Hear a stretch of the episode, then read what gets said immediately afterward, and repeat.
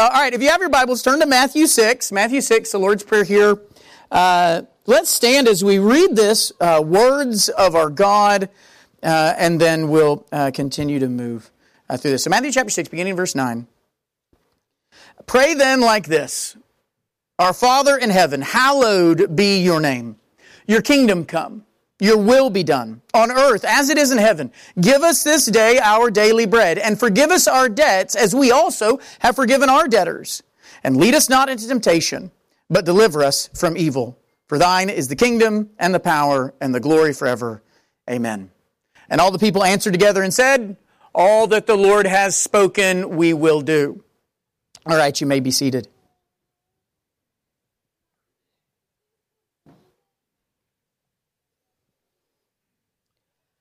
Okay, so we come to we're at the end of the Lord's uh, the Lord's prayer here, and we've gotten to this doxology, uh, these uh, words of praise, words of glory. That's what doxology means: doxos, glory, praise, uh, and logos, words of. So, words of glory, words of praise, whatever you want to to say. Now, as we talked last week, you may or may not have these in your in the text of your Bible, depending on the translation uh, that you've got. I, I sort of did a a very scientific poll of when you memorized the Lord's Prayer as a child, did you memorize it with this part or not? And I didn't have anybody yet who said they didn't memorize it with the, for thine is the kingdom and power and the glory forever, amen. So that's, it's just an interesting sort of factoid for us.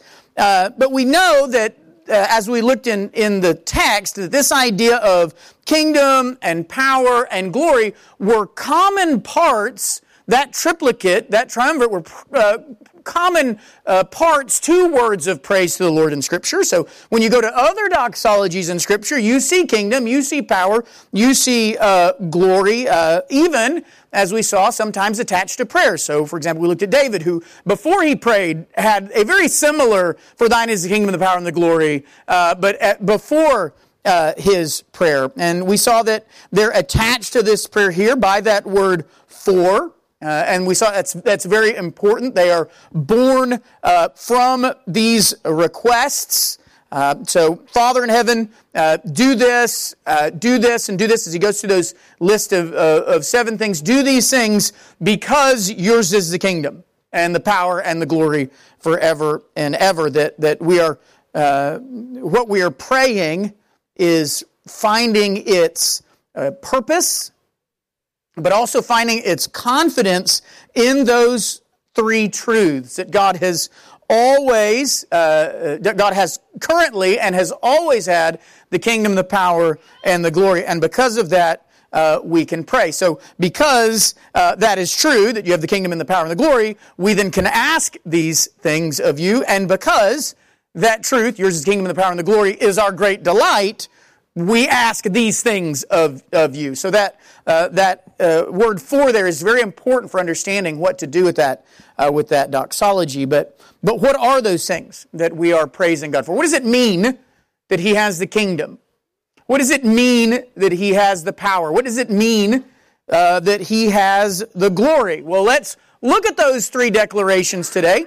Uh, today what we're going to look at is we're going to look at what does it mean that he has the kingdom and the power and the glory forever and amen. We're only going to get to kingdom and power, okay? So we're going to get to kingdom and power. Next week we might be able to do uh, glory forever uh, and amen. Uh, but this week let's, let's begin by looking at this idea. First, thine is the kingdom. Uh, yours is the kingdom. The, the first thing we learn is that God has the authority to answer what we ask. So we pray these things knowing that God has the authority to answer what we ask. God possesses and reigns over His kingdom. But not just in the future, He reigns over His kingdom now. Thine is the kingdom. Not thine will be the kingdom. Not yours will be the kingdom, but His is the kingdom now. God does not seek dominion God has it, and that's important for our prayer life. It's important for understanding these things that Jesus just told us to pray for. Now, we've already talked about God's kingdom in the Lord's Prayer. It's, in fact, the, the second thing that Jesus told us to ask of God. Uh, but we do not ask that God would have a kingdom. Uh, he already He already does. We ask, and we continue to ask, that His kingdom would come. Uh, that he would bring, that he would send it. Remember, each of those requests in the Lord's Prayer, they all begin with an imperative, and we got to go back to our English grammar to remember what that means. They all begin with this imperative uh, request. If you if you're in the Greek and you really want it, it's, it's it's an aorist imperative. They're all aorist imperatives. So you you've got this imperative here. So if you were sort of to, to reword it in a way that keeps that imperatival focus, these are all that God do this. So it would be holify your name. Come your kingdom, or cause to come. Bring your kingdom. These are all things we're asking God to do. Uh, and so, so he, he, we have asked God, bring your kingdom, not cause you to have a kingdom. You've already got a kingdom. We're asking your kingdom to come.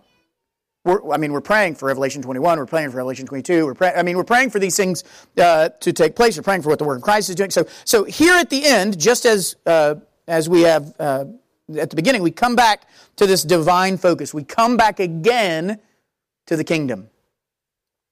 And notice, God does not possess a kingdom, He possesses the kingdom. Uh, we're going to notice in all of these, in all of these three, the supremacy of God's possessions here. And in this part, the thing that God possesses is God's is the kingdom. Our, our Father, He may be in the heavenlies, like we start out. Our, our Father who art in heaven, our Father in the heavenlies. But it is not just heaven that is His possession. It is not just heaven that is His kingdom. Now, this has been true throughout history. From the beginning, the Bible stresses that God is the one who has always reigned over heaven and earth. Always. His has always been the kingdom. So, for example, Genesis chapter 14, verse 22. When the first times you're introduced to God, uh, God Most High. Abraham said to the king of Sodom, Melchizedek, I have lifted my hand to the Lord, God Most High, possessor of heaven and earth. So, so all the way back, God is the one who possesses heaven and earth. We, we even saw this in David's, David's doxology that we looked at last time. When, when we turned to 1 Chronicles 29, 11. What did he say? He said, Yours, O Lord, is the greatness and the power and the glory and the victory and the majesty for all that is in the heavens and in the earth is yours. Yours is the kingdom, O Lord, and you are exalted as head above all. So God's kingdom is not just a heavenly kingdom. All in heaven and on earth, David says, is his. And after David gives that doxology, God doesn't come back and say, thanks for the prayer, thanks for the nice words, but you're not actually correct. You know, let me, let me clarify a little bit. He does possess those things. He always has. In fact, the Bible tells us that God even reigns over rebellious humanity. That God reigns not just over Israel and over his people, but God reigns and has always reigned over all nations. Uh, God has reigned, uh, uh, is true even before Christ came. So Psalm 47, verse 8, what does it say? This is, it's very simple. It says, God reigns over the nations. Not a lot of parsing that you need to do to that. Not a lot of, but what does he actually mean? This is not some sort of poetic language. He just said, God, uh, it just says, God reigns over the nations. God sits on his holy throne. And so then it's no surprise with Christ who's, again, teaching us to pray for this kingdom to come, this kingdom that He is going to bring, this kingdom that, that God is answering this prayer through the one teaching us to pray this prayer. God is fulfilling this promise through the one who's teaching us to ask for this promise. It's like when you're teaching your kids to, you know, do something and you don't know that you've already done it and you're about to surprise them with this great thing. Here, the, Christ is teaching us to ask for His kingdom to come, knowing that that's exactly what He's, what He's bringing. And so the Bible tells us when his son comes, this, when the son comes who is the king of kings, who is that forever king who's going to reign uh, uh, until he puts all his enemies under his feet, then what does he give to the Father? In 1 Corinthians chapter 15, 25, he gives to the Father the kingdom. But he doesn't give to the Father the kingdom, not because the Father didn't already have the kingdom, but because the Son seeks to have God be all in all, it says. That's, that's verse 28. So after the work of the gospel, God will reign not just over the nations, but in the nations. Just as his kingdom now reigns over the earth, then he brings his kingdom to the earth and he will reign on the earth as well. Not just above the earth, but on the earth. There is a kingdom that sits over all. There is a king, just as there's a king of kings, there is a kingdom of kingdoms. And that kingdom belongs to your God. He reigns over the kingdom that sits over all other kingdoms. That's the kingdom he reigns over. Now, kings uh, and the demonic princes behind their thrones, they may reign over small earthly domains. They may have a kingdom, but they do not have the kingdom. But our Father in heaven does. And here in this prayer, it's that current dominion of God that brings surety to our prayers. God is not just sovereign, He is the sovereign, as we're going to see in just a second. Sovereign over an empire that stretches from heaven to earth and under the earth. Over everything and everyone, human, angelic, creature, everyone in those domains. That's why Paul can say in Ephesians chapter 1 verse 11, God works all things according to the counsel of his will. Because he has control over all things. Because he reigns over all things. And because of that, he can order all things in order to answer our prayers. Because his is the kingdom. His is the kingdom that reigns over everything and everyone. His is the kingdom that even reigns over the nations. So here in the Lord's Prayer, when we say, for yours is the kingdom, that's what we're thinking about. That's what we're recognizing. We're asking all these things, remembering this truth. The kingdom is His. The kingdom is yours. So God, when I ask you this, I'm, I know that you can answer because you have the authority to answer. So we ask because God has the authority to answer what we ask, because the kingdom is His. There's no one that can usurp authority and say, You don't have the power to do that. You don't have the right, I guess I should say, to do that, because God has authority over all. There's no one in heaven, no one on earth, no one under the earth that He does not reign over. And because of that, He can order all things according to the counsel of His will. And that means everything you ask, if it is His will, He has the authority to do it. So His is the, the power. Yours, or yours is the kingdom. Now let's look at the next phrase. Not only is his uh, the kingdom, his is the power. Thine is the power. Yours is the power. So God has the authority to answer what we ask, to do what we ask. Here we see God has the ability to do what we ask. And, again, we see God doesn't just have power, God has the power. There, there is no edge, no limit to the sovereignty of God. There is no part where His power is usurped by another power. In fact, there is no power that is not His power. Because He has the power. There's no edge to His sovereignty, nor, nor is there a rival to Him. We are not in a war between God and the devil where their powers are sort of waxing and waning, right? And the darkness is coming. It's, oh no, is it going to be close? And it's just sort of, who, which side is going to win? As if their powers are in any way equal. Now, we certainly have a war, but the enemies of God do not have the power. They have power. I mean, the enemies of God, the evil ones that we talked about, the evil one and his evil one's angelic and his evil one's, uh, evil one's uh, fleshly, they can do things that would cause and do cause you and I to be very afraid of the fact that we're in this war. But they do not have the power. They do not have the power. To say that God has the power is to say that God has all power. This is what we mean when we use the word that God is omnipotent that he is omnipotent, that he is all potent, that he has all potency, all power belongs to him. When you say God is omnipotent, that's what you're saying. God has all power. All the power is his.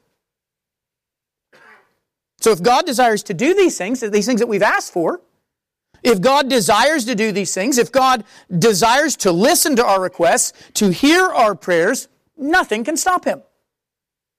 He has the authority, but he also has the ability. There is no power that can even compare to our God's. Because God has the power.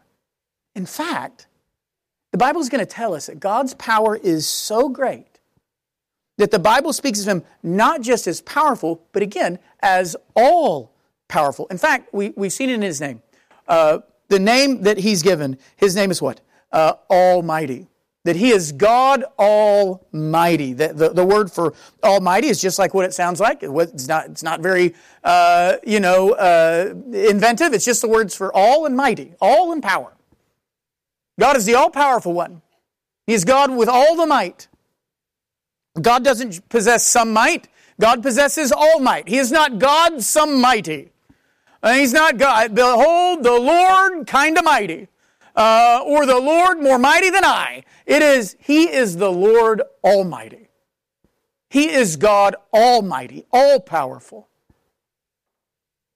And God has always wanted His people to know this and remember this and respond to it. So God wants us to think about how mighty He is. He wants us to think of His great power and He wants us to respond to that great power, and that's what prayer is doing. You would only pray and ask someone to do this if they could. Right? You don't go and ask someone to do something that you know they can't do. And here, here we ask the Lord, and the, fact that we're asking is a recognition. We ask you because we know we can't do this, but you can, and you can because you have the power. So all the way back, Genesis 17, 1. When Abraham was 99 years old, the Lord appeared to Abram and said to him, I am God Almighty. Walk before me and be blameless. So, I mean, this is, this is when God is sort of first introducing himself to Abram, to Abraham. The, the, the, the name he gives to him is, I am God Almighty. You want to know who it is that's talking to you, Abraham? Which is going to be very important for Abraham to know. Know that I'm Almighty, Abraham, because I'm about to tell you that I'm going to do a very mighty thing among you. And he wants Abram to recognize that. He wants Abram to recognize, I am the Almighty God, and I'm going to tell you this is what I'm going to do, and I can do it because I have the power. And so when the question comes up of can God really answer our prayer for a child? Can he really keep his promise uh, to a prayer we didn't, when you're looking at the narrative, we didn't really have the faith to ask for at this point anymore? Can God really do that? What is his response? Genesis 18 14. What's his response? Is anything too hard for the Lord? At the appointed time, I will return to you. About this time next year, and Sarah shall have a son. It's going to happen because nothing, nothing is too hard for me. Nothing is beyond my power. Because I am almighty. Does God have the might to do that? Well, there's nothing too hard for him. And because there's nothing too hard for him, then there is nothing you can ask that is too hard for God to do. And we have to have that faith in asking, or we're never going to ask. We're going to think in the middle of asking, we're going to have what, like we, we saw several times, what the Bible warns about, which is asking, but not asking in faith. Asking while doubting. Just knowing, well, I'm supposed to ask, so I'm going to ask, but there's no way he's going to do it. Or no way he can. This is why Jesus can say with confidence. He can say, with God, impossible is nothing. Because he possesses all power. So Matthew 19, uh, 26, but Jesus looked at them and said, with man this is impossible, but with God all things are possible. How can all things be possible? Because God has the power. He has the power. And God's power is, is tied in some ways to his kingdom. And since there is a kingdom that sits over all and God rules over that kingdom, then God is also the king over all and the one true sovereign. Listen to 1 Timothy chapter 6 verse 15 and 16. Which he will display at the proper time, he who is blessed, he who is the blessed and only sovereign. The King of kings and Lord of lords, who alone has immortality, who dwells in unapproachable light, whom no one has ever seen or can see, to him be honor and eternal dominion. Amen. Not only does Paul tell Timothy, not only is God sovereign, he is the only sovereign. Now, I actually don't love the word sovereign here or, or, or sovereignty. Often those are not good. Those are not good uh, translation words because sovereign, sovereign literally just means someone who rules over. And, and they would fit with other texts, but they don't, they don't really fit, fit here. Here, for example, the word for sovereign, if you're, if you're reading this in the Greek, you're reading in the, in the language that, uh, that the Lord has given it to us in, the, the word for sovereign is the same as the word for power in the doxology. When it says thine is the kingdom and the power, so literally, it's not saying he's the sovereign. It's got nothing to do with reigning over all. Sov over reign, sovereign. It's about the power that Christ is and the Lord is power personified. He is the, if you were going to be as liturgy, he is the powerful one. So, so he will display at the proper time. He is blessed and only powerful one. He is the personification of power. But God does not just possess the power. So here we see God is, God is not only, is he powerful, he contain, he has all power. He is, there is power personified in Christ. He is the only, the only powerful one. Not just the only sovereign, not just the only one ruling, but the only one with the, with the power, the only one with the power. God doesn't just possess that power. God is the power. Matthew 26, 64 says this. Jesus said to him, You have said so. But I tell you, from now on, you will see the Son of Man seated at the right hand of power and coming on the clouds of heaven. To be seated at the right hand of God is to be seated at the right hand of power itself. And again, in, in the Greek, we don't see it in the English translations often, but it does not just say seated at the right hand of power, although that's, what, that's how it's translated here, at the right hand of power. It actually says at the right hand of the power, just like it says in the doxology. For thine is the power. And then you get here to Matthew 26, later on when Jesus is talking, and he says, You'll see the Son of Man seated at the right hand of the power. The same power that he referenced in the doxology. If you want to add a little the there in your text, you can. So we, who do not have the power, do not have the might, but he what? He is the Almighty. He is the Almighty. We are the no mighty, right? He has all the might. We have none of the might. All, so all of these requests that we're bringing are possible for God because He has the power to grant them all. He has the power to do them all. And we ask them not to make our power greater, but because we long for His power to be shown in His care for His people. So we ask God, we ask God these requests. We ask Him all of these requests because He has the kingdom. And we ask God these requests because He has the power. And so we've got to remember those when we come to prayer. So, what can we do with these first two things? Let's talk about uses. What can we do with these first two things? So that's what the text is t- telling us. What can, what can we do with it? The first thing, when we pray, and, and really before we pray, in order to get us to pray, you must take comfort and have confidence in God's reign. Uh, we, we would dare not disobey God by denying him his due. And so if we are to pray, thine is the kingdom, then we must obey that command to pray for thine is the kingdom by believing that that is actually true. If God says that he reigns now, we must not allocate his real rule to the sweet by and by or some other time. If you do, that will affect your prayer life. If you think there is a kingdom that opposes his, or if you think there's a kingdom that he that you are in and he cannot affect, if you think there's a kingdom over his or equal to his, it will affect how you pray. You will see the enemies that you go against, and you will think, well, what can I do? They are against me. I'm in their world, their realm, whatever. So for the Christian, God's current, not future, not probable, not possible, but current reign over everything and everyone is a foundational focus and a source for certainty in our prayer life. If we do not think that God has the kingdom, then we will be uh, overly fearful We will overly uh, fear the plans and actions of the enemy. And we will not be moved to ask a God whose reign seems more up there than down here. We'll begin to think, well, this will all be fixed when God comes down here. Or sometimes we even get our we even get our eschatology so backwards. It'll all be fixed when down here goes up there. I don't know. We just get all weird. Uh, and then and then everything's going to be fixed. Then God will reign. And there's so much scripture that tells you that's not the case. He reigns now. He rules now. But what about my loss? He reigns over the nations then.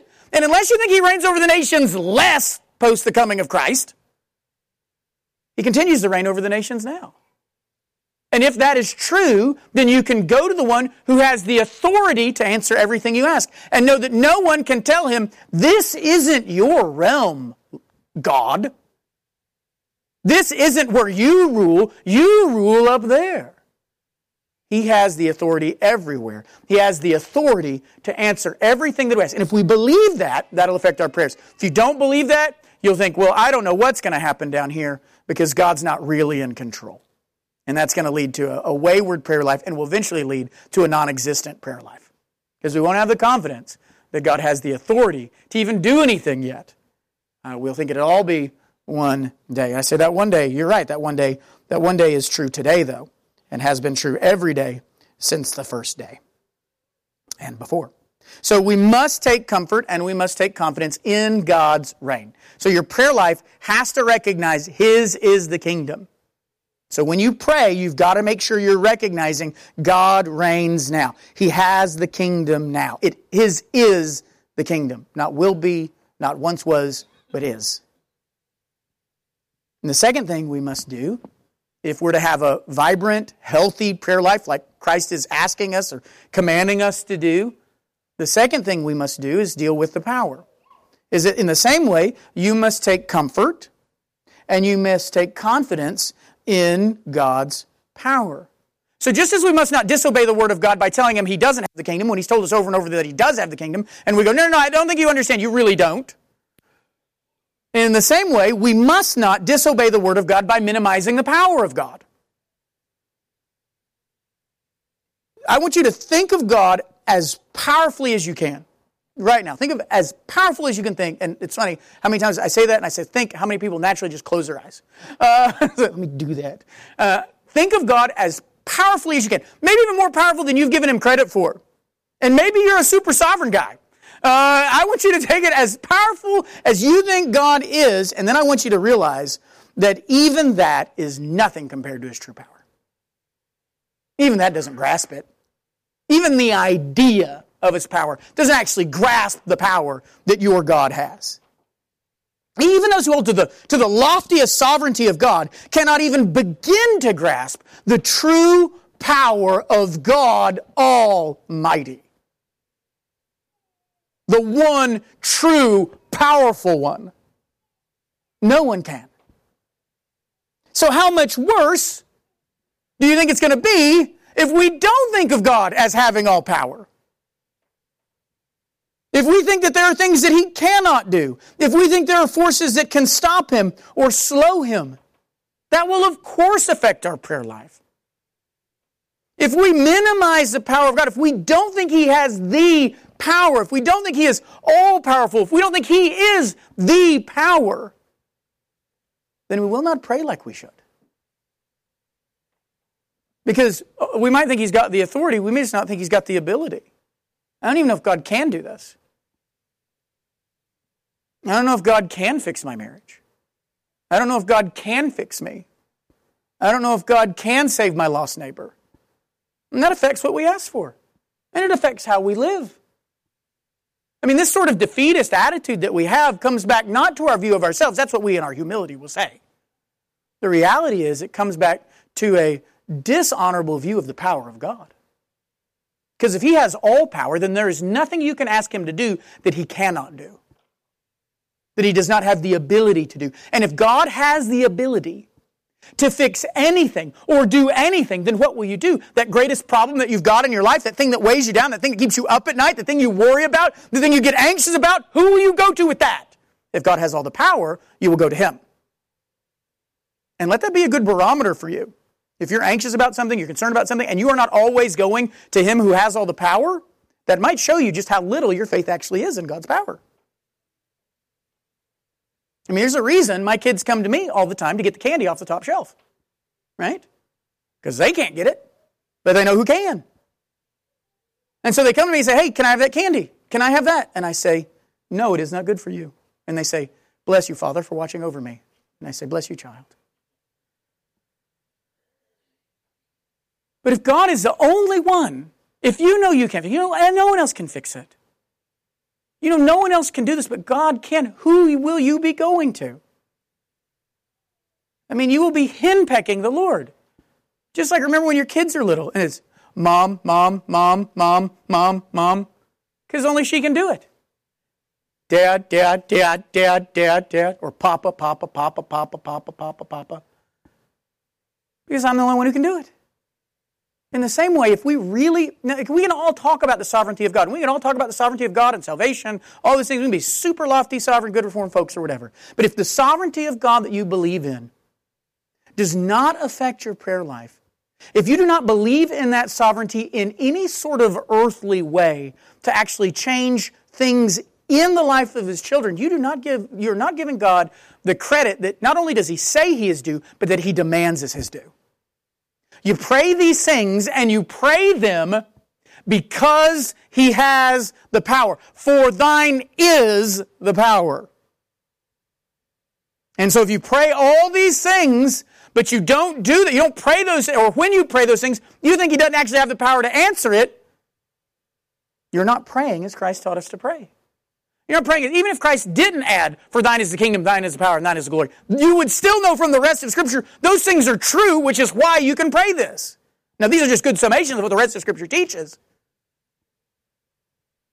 If you don't think that, if you're not confident that God has the power to do everything, then you will begin to quit asking God to do anything. And prayer will just be token. You just go through your prayers like you're supposed to but you won't actually believe he's got the ability.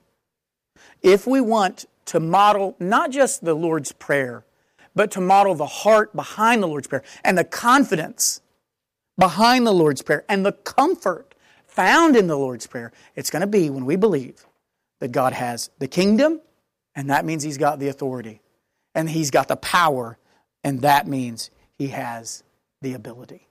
God is all powerful. He's power personified, and we must believe that. And if we do, then we will pray.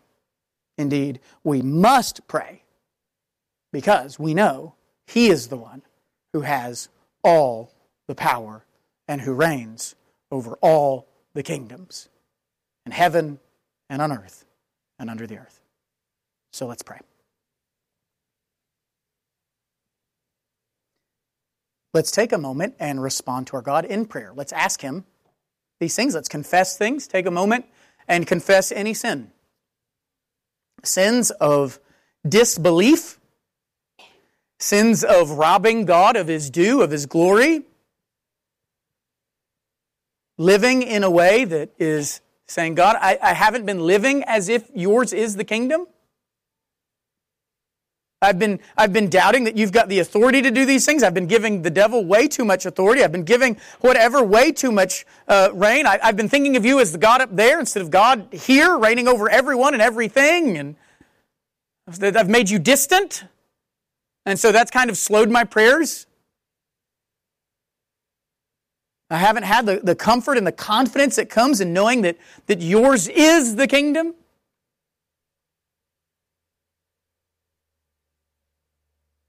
Ask God that you would see him as the King of kings over the kingdom of kingdoms. That you would see him as the one who possesses heaven and earth, the one who reigns over the nations. Those are all just phrases from the scriptures that we read. Ask God that you would believe that, and then ask Him that that would affect how you pray.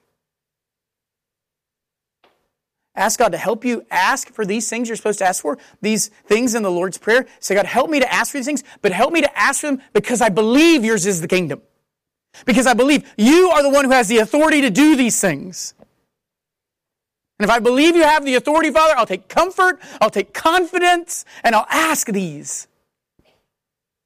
And if you're looking at this list and there are things in that list, whether it's the hallowing of his name, the coming of his kingdom, the doing of his will, whatever it is, that you do not ask a lot, then, then maybe the reason is you don't think his is the kingdom. Ask also now about his power. Confess. If you have minimized or mitigated the power of God, confess that. Intentionally or unintentionally. Maybe you've been someone who just has intentionally like, no, God doesn't, God doesn't have the power to do that, or He doesn't, He doesn't do this, or He doesn't, or maybe you've just accidentally in your life, you know, you have theologically and textually or whatever been able to say, yes, God is so sovereign. He is the powerful one. But in your life, you don't actually live that. Well, you, would, you could write it out in a good theology test, and you would confess it in a good credo exam. You'd be able to answer the catechism question. But in your life, it's not there, and you see that most clearly in how you pray. Because you either don't ask for things or you've quit asking for things. You, you, you, you, you, you don't think he has the power to save that person that you so desperately want saved. And you see that because you've quit asking Him to do it. You don't think He has the power to fix what you say you desperately want Him to fix. But you don't believe in His power enough. I think he actually has the ability to do it. Because if he had the ability to do it, you would be going up to him and saying, Father, Father, Father, Father, Father, like that persistent widow that he tells you to be.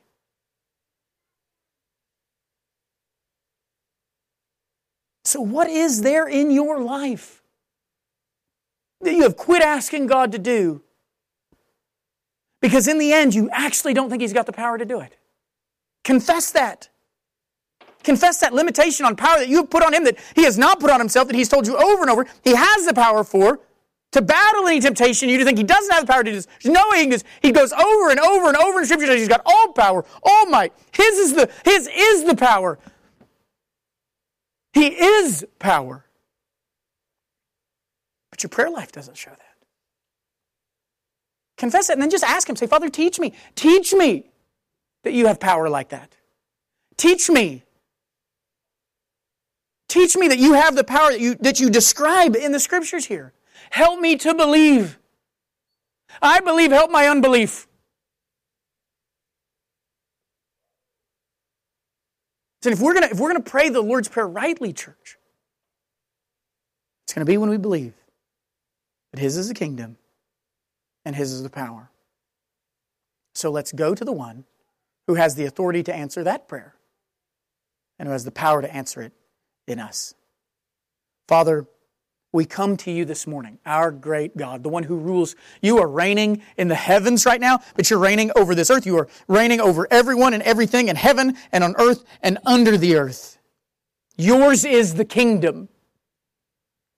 And to think that we can boldly approach that throne it's only possible through Christ. So we are, we are clinging to Him. We are, we are, we are clutching His, His, His atonement, His, His blood that, that enables us to, to enter and to ask you.